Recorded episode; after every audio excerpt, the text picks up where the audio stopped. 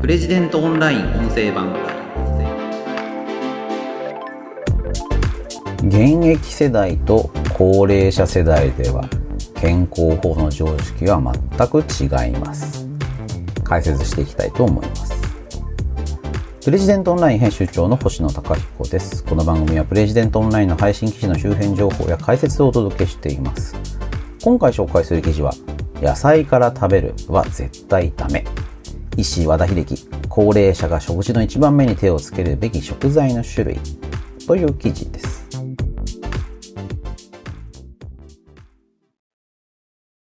えっ、と、こちら和田秀樹さんの著書、痩せてはいけない内外出版社。こちらの本の一部を抜粋して記事にしているものになります。えー、記事のリードをちょっと読みますね。高齢者は健康維持のためにどんな食べ方をすればいいか。医師の和田秀樹さんは、高齢者にベジファーストはおすすめできない。加齢とともに食事量が減り、消化機能が落ちてくると野菜でお腹いっぱいになってしまい、筋肉の材料であるタンパク質を十分に取れないというと。和田秀樹さん、えー、老年精神科医、高齢者向けの精神科医の専門医として長く活躍されていて、最近はね、あの、著書がもう毎月、下手したら毎週出ているぐらい、たくさん本を書かれておられます。で、その本がまたいっぱい売れていますね。うちでも和田秀樹さんの記事、あの、たびたび取り上げさせていただいていて、まあ、主にね、本から抜粋してご紹介するということが多いんですけれども、これよく読まれています。まあ、今回のこの野菜から食べるはダメ、ベジファーストはダメだよっていうのも読まれてるんですよね。で、実はですね、あの、和田秀樹さんの記事に関してお便りもいただいています。あの、うちのね、第241回のポッドキャストの方で、見れば見るほど人生が苦しくなる。精神科医が長生きしたければテレビを見るなど繰り返すわけという記事。あの、こちらの音声解説について、えー、っとね、ちょっと大阪府のトロさん。私は科学研究に長く携わってきましたが、科学技術関係のテレビニュースでは特に注目を引くような内容に偏りを感じます。良いものは日本人のノーベル賞受賞ばかり、しつこいくらいに報道しています。一方、悪いもの、ワクチンや医薬の副作用、あるいは化学物質の毒性、そういったものばかり取り上げて、それらの恩恵についてはあまり報道しません。テレビ業界には科学技術をきちんと理解して報道できる人材が少なすぎるのではないか。それとも科学技術自体があまり視聴率が取れないので、初めから力を入れたくないのかなとも疑ってしまいます。テレビがね、良い話題ばっかりで悪い話題をちゃんと取り上げない。あ、逆か。悪い話題をことさら強く大きく取り上げて、良い話題に目を向けない。まあ今逆かって言いましたけど、まあとにかくだからテレビは極端な話が好きなんですよね。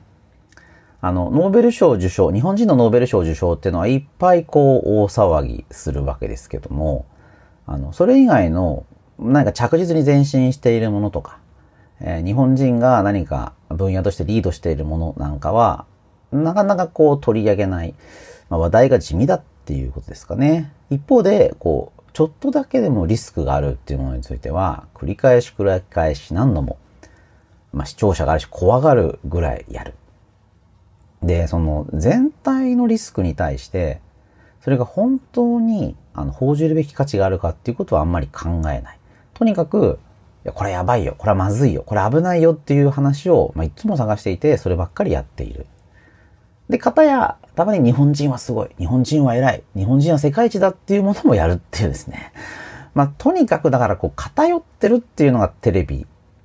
ですよね。で、それはテレビの作り手が悪いっていうよりは、こう、テレビというアテンションを集めなければいけない、人々の注目を集めてなんぼっていうビジネスモデルだからそういうことになってるのかなって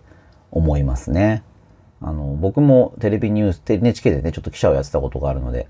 なんかすごくよくわかるなと思うんですけども、とにかくテレビのニュースっていうのは短く、端的にまとめて書かないといけないんですよね。で、やっぱそれがちょっと嫌で、嫌ってね、僕なんかあんま合わなかったって思ってるんですけど、今の仕事はね、充実して毎日やってますけども、で、あの、プレジデントオンラインの記事なんかでもね、なんか煽ってるとか極端だとか、なんかお叱りをいただくこともあって、もちろんなんか嘘とか、あの、ミスリードとかそういったものは絶対にないように、あの、したいなと思ってるんですけれども、多少タイトルが、まあ刺激的というふうに言われるのは、あの、まあ、ある種テレビに似ているアテンションを集めなければいけない。皆さんに注目していただかないといけないというところはあると思うんですよね。でもテレビと決定的に違うのは、尺が自由なんですよね。テレビっていうのはこう時間が決まっていて、ある時間帯に全てのものをぐぐぐっと詰め込まないといけないので、まあ、フォーマットも確一的になってきますし、内容もこう、いつもこう、上がったり下がったり、悪いことやったり、いいことやったり、悪いことやったり、いいことやったり。もうそのアップダウンで人々を釘付けにするっていうのがテレビのやり方ですよね。で、我々はですね、まあ雑誌もそうなんですけども、まあいろんな見出しを立てるんですが、あの、どっかで誰かに刺さってくれないかと思いながら、いろんな角度からいろんなものを出すっていうのが、こう、まあ、雑誌とか、インターネットのウェブサイトの特性かなと思うんですよね。で、その中でハマるものがあれば、いろんな方が評価いただいて読まれるようになるし、我々の方でいろいろやっても、まあ、うんともすんともっていうものもある。まあ、だからその、ま、幅の広さとかね、まあ、それをバランスっていうと難しい。まあ、我々としてはバランス取ってるつもりなんですけれども、読者の方からすると読む記事っていうのはね、1回につき4本、5本読めばいいっていう感じですかね。プレジデントオンラインと毎日10本以上記事出してますからね。そうすると、見える人によって、うちのサイトの印象とか、うちのサイトがどういう論調かっていうのはどんどん変わってっちゃうんですよね。まあそれがまずいいところかなとも思っているんですけれども、テレビっていうのはもう毎日出す記事っていうのをぐっと絞って、これだけ見てくださいっていうふうにするので、それを見ている方からすると、昨日言ってたことと違うじゃないかと。なんかもう、今日はいいことで明日は悪いことかって、まあ、そういうね、なんかこう、うん、まあ、錯乱気味っていうかね、そういう印象を持つのかなと思うんですよね。テレビ業界に科学技術をきちんと理解して報道できる人材、結構ね、います。いるんですけど、まあ、結局その実力を発揮できない業界構造、テレビっていうメディアの特性かなっていう気がしますね。だからまあ、テレビの報道の現場離れちゃう人とか、定着しないなんていうこともあるのかなと思いますね。でですね、この和田秀樹さんの、まあそれは長生きしたければテレビを見るなっまあそれテレビがやっぱり極端なケースばっかり取り上げているから、これ無用な不安を抱くよっていうのはこの第241回の記事、音声解説でした。で、今回はベジファーストなんですけども、まあ、また和田秀樹さんっちゃまた和田秀樹さんね。面白いんですよね。で、これはあの科学的な根拠しっかりあるもので、あの、まあ、ちょっとね、解説していく、あの、記事の内容をご紹介していきたいなと思うんですけども、食事の時に野菜を先に食べるベジファースト。これがいいんだっていうふうに言われますよね。で、これいいことではあるんです。なんですけども、高齢者。まあ具体的に言うと、まあ75歳以上。そうなった時には、これ良くないよっていうことなんですよね。まあだから40代、50代であればベジファーストでは問題もないけれども、加齢とともに食事量が減って消化機能が落ちていくので、その時は野菜からではなく、ミートファースト、肉から食べた方がいいよっていうことを和田秀樹さんおっしゃってます。この、まあ、75歳以上って申し上げましたけれども、この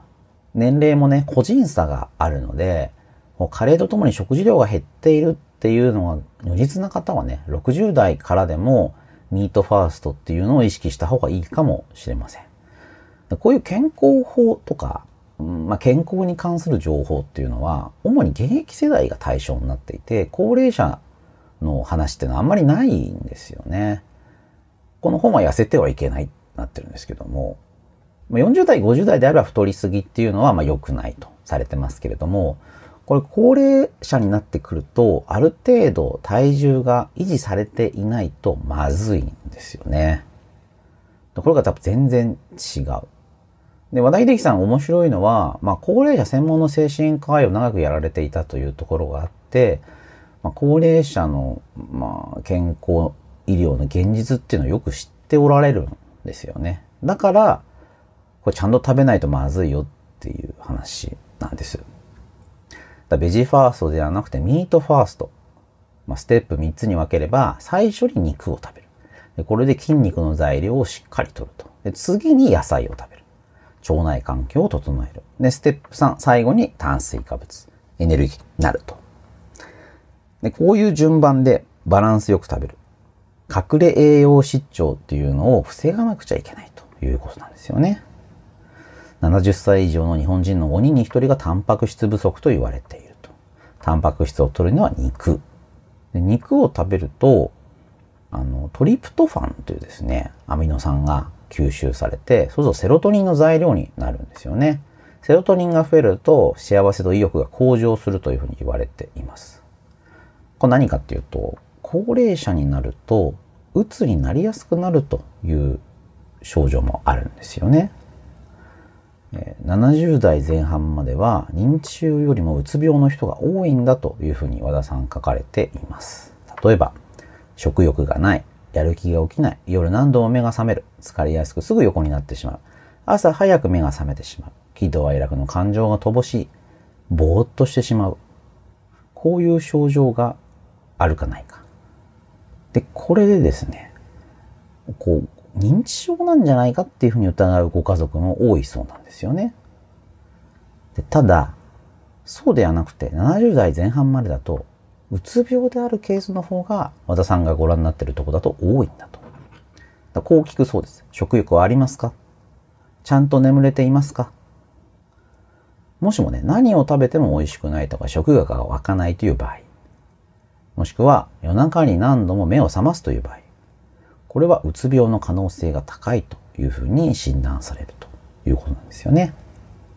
寝つきが悪くないんだけれども眠りが浅いという熟眠障害。これはうつ病による不眠の典型的な症状だということなんですね。うつ病、まあ、脳内物質のセロトニンが高齢になることで減っていく、まあ、これでうつになるリスクっていうのは高くなるということなんですよね。だから、あの、タンパク質もしっかりとってトリプトファンからセロトニンを作るということも非常に重要。で、また身体化症状としても現れることもあるそうなんですよね。体がだるい、食欲がない、腰が痛い、便が出ない。もうこういう形でうつ病というのが身体化症状として出ることもあるんだと。うん。だこういうものを、まあ、例えばコンビニでもね、買えるんで食べた方がいい。鶏肉と卵のサンドイッチ、サラダチキン、唐揚げ、鮭の塩焼き、サバの味噌煮。なんかこういうのをね、聞くだけでも食欲が湧きませんかって あの、和田さんおっしゃってるんですけども、だからこう長生きしたいんだったらこういったものをしっかりとる。まあこれが大事なんだと。高齢者になったからといって粗食なんだ、野菜なんだ、そういうのは間違ってるよということなんですよね。物忘れが多くなって着替えもせずに外も出かけない。そう聞けば認知症だろうと多くの人は思うかもしれない。でも、うつでも同じような症状が起こる。で、うつと認知症、簡単な見分け方があると和田さん書かれてます。認知症の場合、年単位で症状がゆっくりと進行する。一方、うつ病の場合は1ヶ月単位で急変することがある。お正月に会った時は元気だったのに夏頃から物忘れが激しくなった。このような場合、和田さんの場合は認知症よりうつ病の可能性が高いと考えるようにしているということなんですよね。これもね、結構衝撃的っていうか、まあだから年を取るとうつ病のリスクも高くなるということなんですよね。で、うつ病と認知症、まあ、ちょっと全然、まあ、違う症状の出方をする。で、もう一つ、タンパク質不足というのもこれ良くない。もう肉をちゃんと食べた方がいいよということですよね。ここら辺もね、その、現役世代の、うん、まあだから、あの、メタボリックシンドロームとか、太りすぎると健康に良くないというのが、で、ダイエットっていうのはね、あの、人気コンテンツなんですよ。あの、とにかくみんなダイエットってみんな言ってるんですけども、まあだからそれもまあ大事といえば大事なんでしょうけども、痩せすぎも良くないですし、特に年を取ってから痩せるっていうことを考えるのは、健康リスクを高めることになりかねない。まあ、こういうね、和田さんの主張がこう一般常識から、ま違うっていうか、なんで痩せることが大事なんじゃないのっていう人が多いので、こう関心を集めるんだと思うんですけども、一般常識っていうかね、現役世代の常識なので、あの高齢世代、あの高齢者になった人に対してその常識を当てはめるっていうのは、むしろ逆効果になってかなってしまうかもしれないよということですから、ぜひね、ご注意いただければなと思います。ということで今回は野菜から食べるは絶対ダメ石井和田秀樹高齢者が食事の一番目に手をつけるべき食材の種類という記事を紹介しました今回もお便りいただきましたけれどもこの番組ではお便りを募集しています記事に関する質問など何でも結構です。ペンネーム、お住まいの都道府県を添えてこちらのメールアドレスまでお送りください。podcast.president.co.jp podcast.president.co.jp です。また、Apple Podcast の概要欄にもお便りフォームのリンクをお知らせしています。こちらからでも OK です。それではまた次回お会いしましょう。プレジデントオンライン編集長の星野貴彦でした。